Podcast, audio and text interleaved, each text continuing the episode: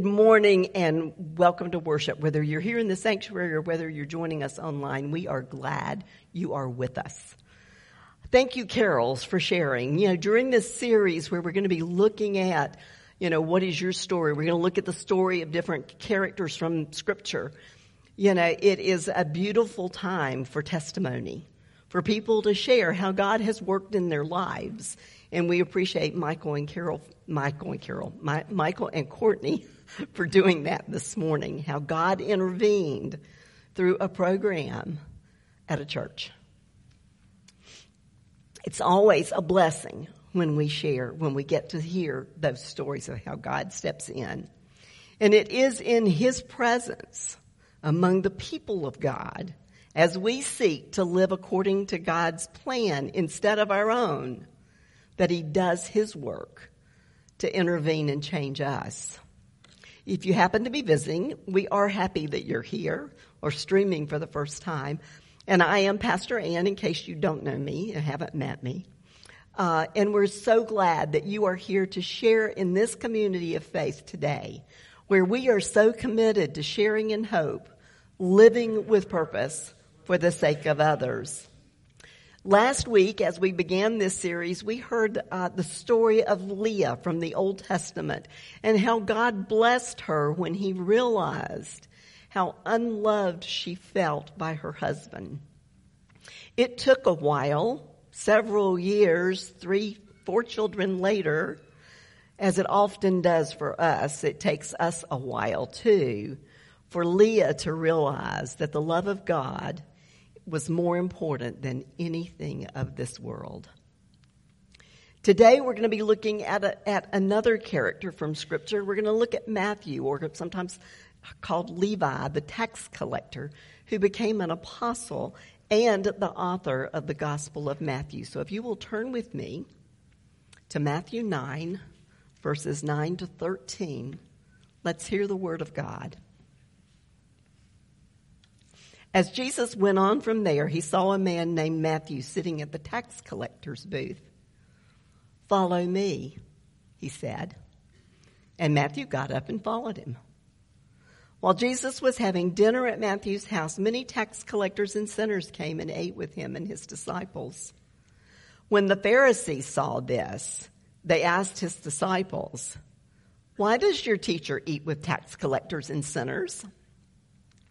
On hearing this, Jesus said, It is not the healthy who need a doctor, but the sick.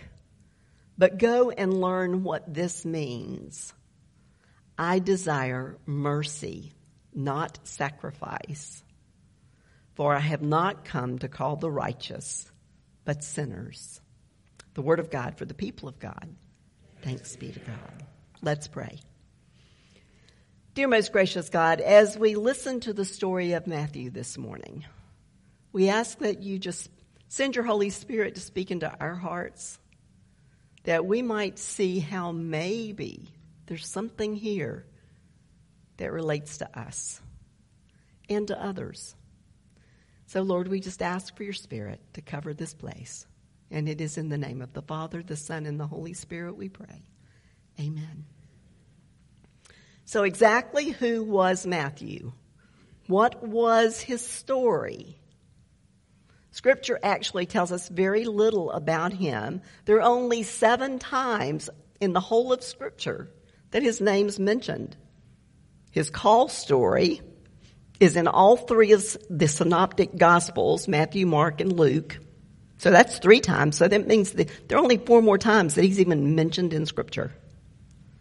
But there must be an important message for us here because it's in all three gospels. So let's look at what we do know about Matthew. First off, Matthew was a Jew who had been appointed by the Roman government to be a tax collector. Second, Jesus noticed him sitting in the tax collector's booth and he called Matthew to follow him. We know that Matthew got up and immediately left everything and followed Jesus. We also know that Matthew became one of the 12 disciples, meaning that he was an eyewitness to the life and the ministry of Jesus. We know that Matthew was the author or is the author of the Gospel of Matthew. But these facts, as few as they are, can help us to understand who Matthew was and how his life was changed by knowing Jesus. So let's start with that first fact. Matthew was a tax collector. Now again, he was contracted by the Roman Empire to collect taxes from his fellow Jews in Capernaum. And as a tax collector, he would have had a talent for keeping track of things, for being a scribe. He probably would have identified with Michael real well. He didn't have spreadsheets, but, but he probably had little ledgers. He kept track of the details of how many taxes were owed by a person, how much they had paid, and any outstanding balances. And of course, I'm sure that there probably was interest on those outstanding balances, so he had to figure that out and keep track of that as well. These were gifts that he would later use in writing his gospel account. All those details that he remembered about Jesus and the experiences he had. But working for Rome was seen as an action of betrayal to the people around him. A, tele- a, tax collector was the most reviled profession in ancient Judaism. But that's not all.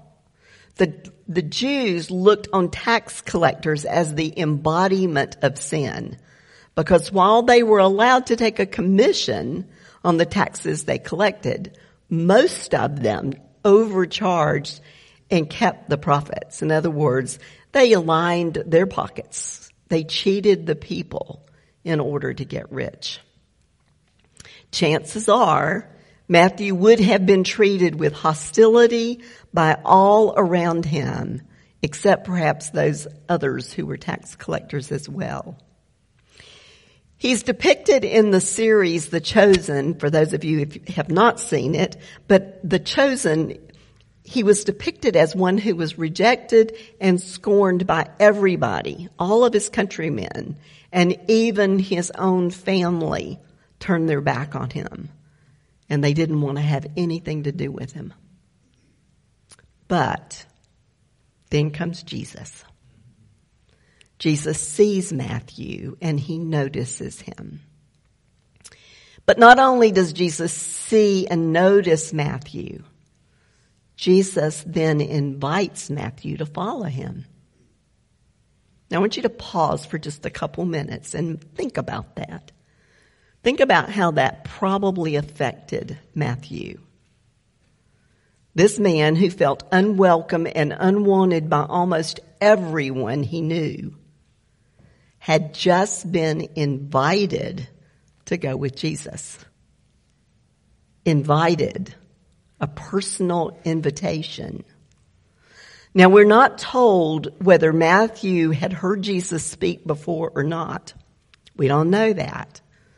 But we do know that this man who most people ignored or treated with hostility has just received an invitation from Jesus. And so what does he do? He gets up, he leaves everything, and he follows Jesus. Someone, Jesus, wanted to be with him. He who was excluded by most people had just been included by invitation, no less.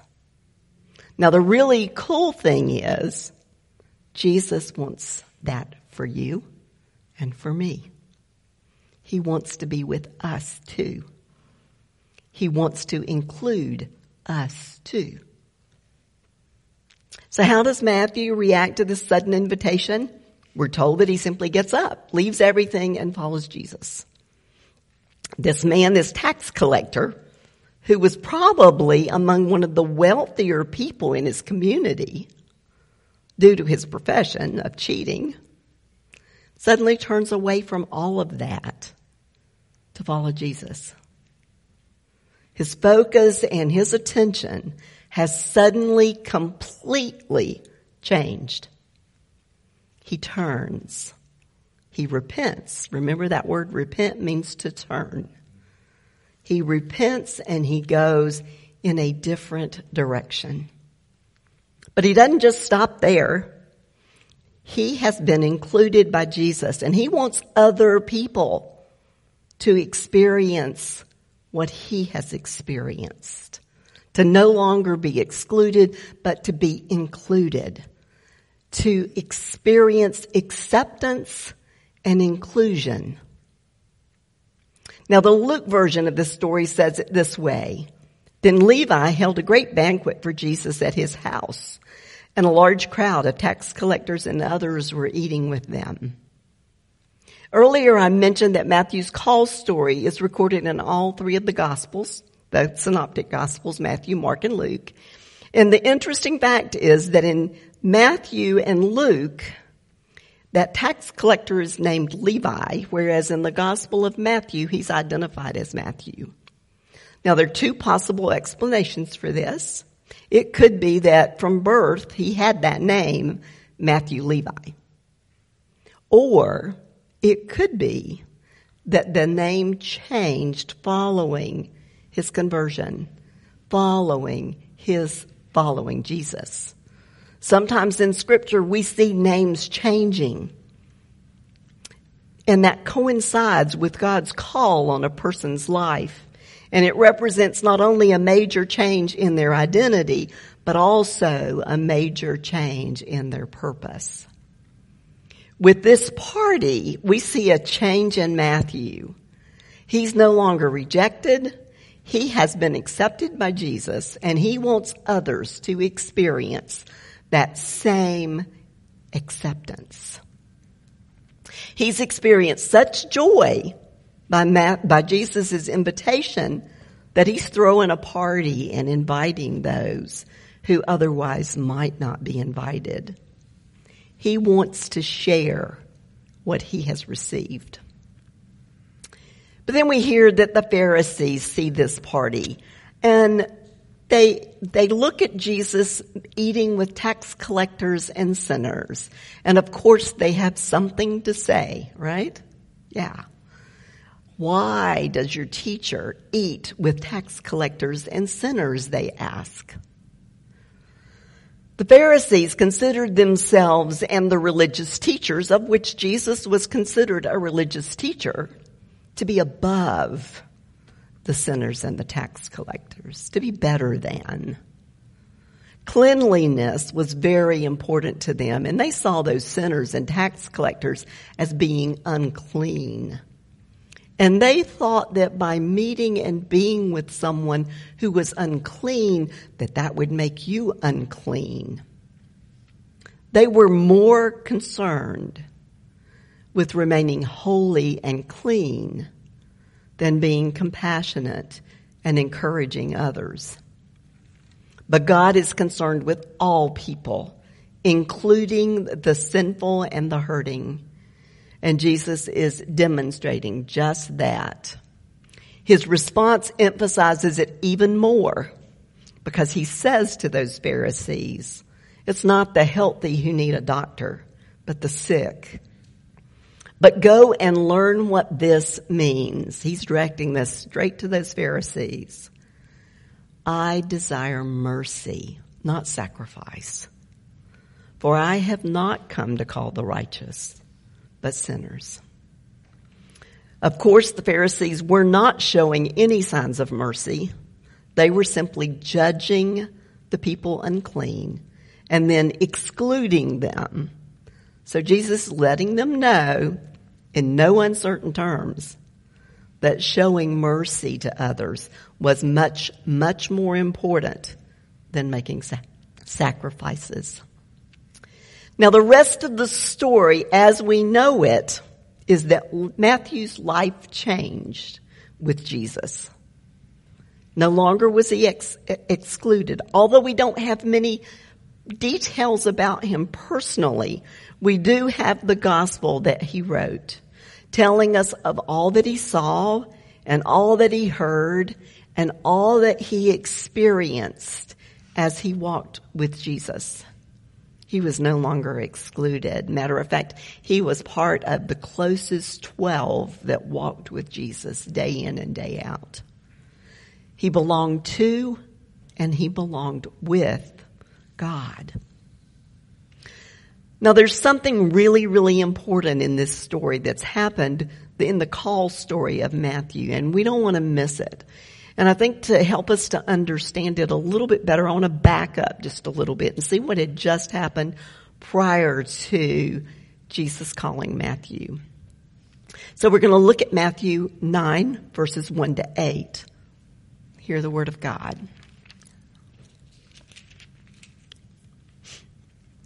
Jesus stepped into a boat, crossed over, and came to his own town. Some men brought to him a paralyzed man lying on a mat.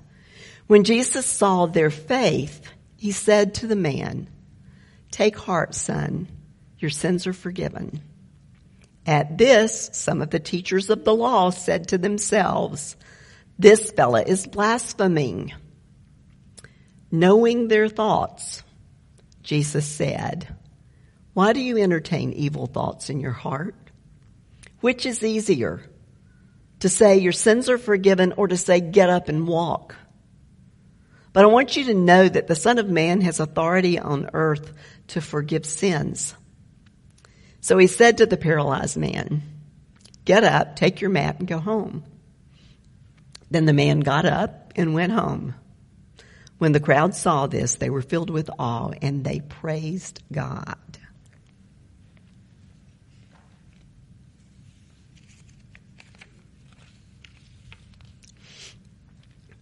Prior to the calling of Matthew, Jesus had just healed a paralyzed man. This healing took place when the man was brought to Jesus by the faith of his friends. They had faith that Jesus could do a healing work in his life. The first words out of Jesus' mouth were, Take heart, son, your sins are forgiven. And of course, again, we hear those Pharisees, the teachers of the law, saying silently, they were thinking it, but, but Jesus knows. they accuse Jesus of blasphemy. Jesus knows their thoughts and he confronts them with these questions. Why do you entertain evil thoughts in your hearts? Which is easier to say, your sins are forgiven or get up and walk. And then Jesus continues, I want you to know that the Son of Man has authority on earth to forgive sins. So then he says to the paralyzed man, get up, take your mat and go home. And the man gets up and goes home. We're told that the crowd was filled with awe and praised God. In this story, Jesus realized healing needed to take place. The paralyzed man, like Matthew, had probably lived with a sense of being excluded. There were many things he couldn't do that he couldn't participate in because of his physical condition. But we might notice that Jesus didn't start with the physical. He knew he needed physical healing, but he recognized in this paralyzed man first that he needed spiritual healing. And he took care of that first by declaring the forgiveness of the man's sins. Without looking back at this story, we might miss the fact that Matthew too was in need of healing, spiritual healing. Matthew's experiences of being rejected and reviled by those around him had left him wounded. But Matthew and the paralyzed man both were in need of spiritual healing. Their spirit needed to be healed. And maybe some of us need our spirits to be healed today as well. Only Jesus can do that for us. Just as Matthew was filled with joy though, and he threw a party to introduce others to Jesus, I can only imagine that that once paralyzed man went home, probably dancing down the street all the way and sharing with others about his healing. What about you? Are you in need of healing today? We all have a story of our life in this world. Do you have a clear picture of what yours was? Your story? We have an identity that's shaped by our worldly experiences. But the other question is, is do you have a story of your life with Jesus? Because Jesus wants to give us all a new identity. No matter what your story may be, it can change here in the presence of God. Jesus is inviting all of us to come and follow him. I'd like to close with the words of Jesus from Matthew 11, 28 to 30 from the message version of the Bible. And I just, this is one of my very all time favorite scriptures because he says it so beautifully. Are you tired? Worn out? Burned out on religion? Come to me. Get away with me and you'll recover your life. I'll show you how to take a real rest. Walk with me and work with me. Watch how I do it. Learn the unforced rhythms of grace. I won't lay anything heavy or ill fitting on you. Keep company with me, and you'll learn to live freely and lightly.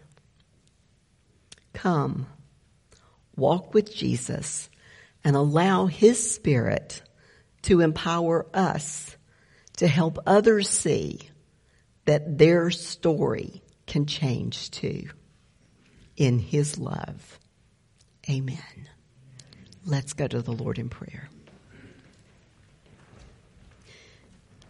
Jesus, we thank you for the invitation that you always give us. It's an open invitation.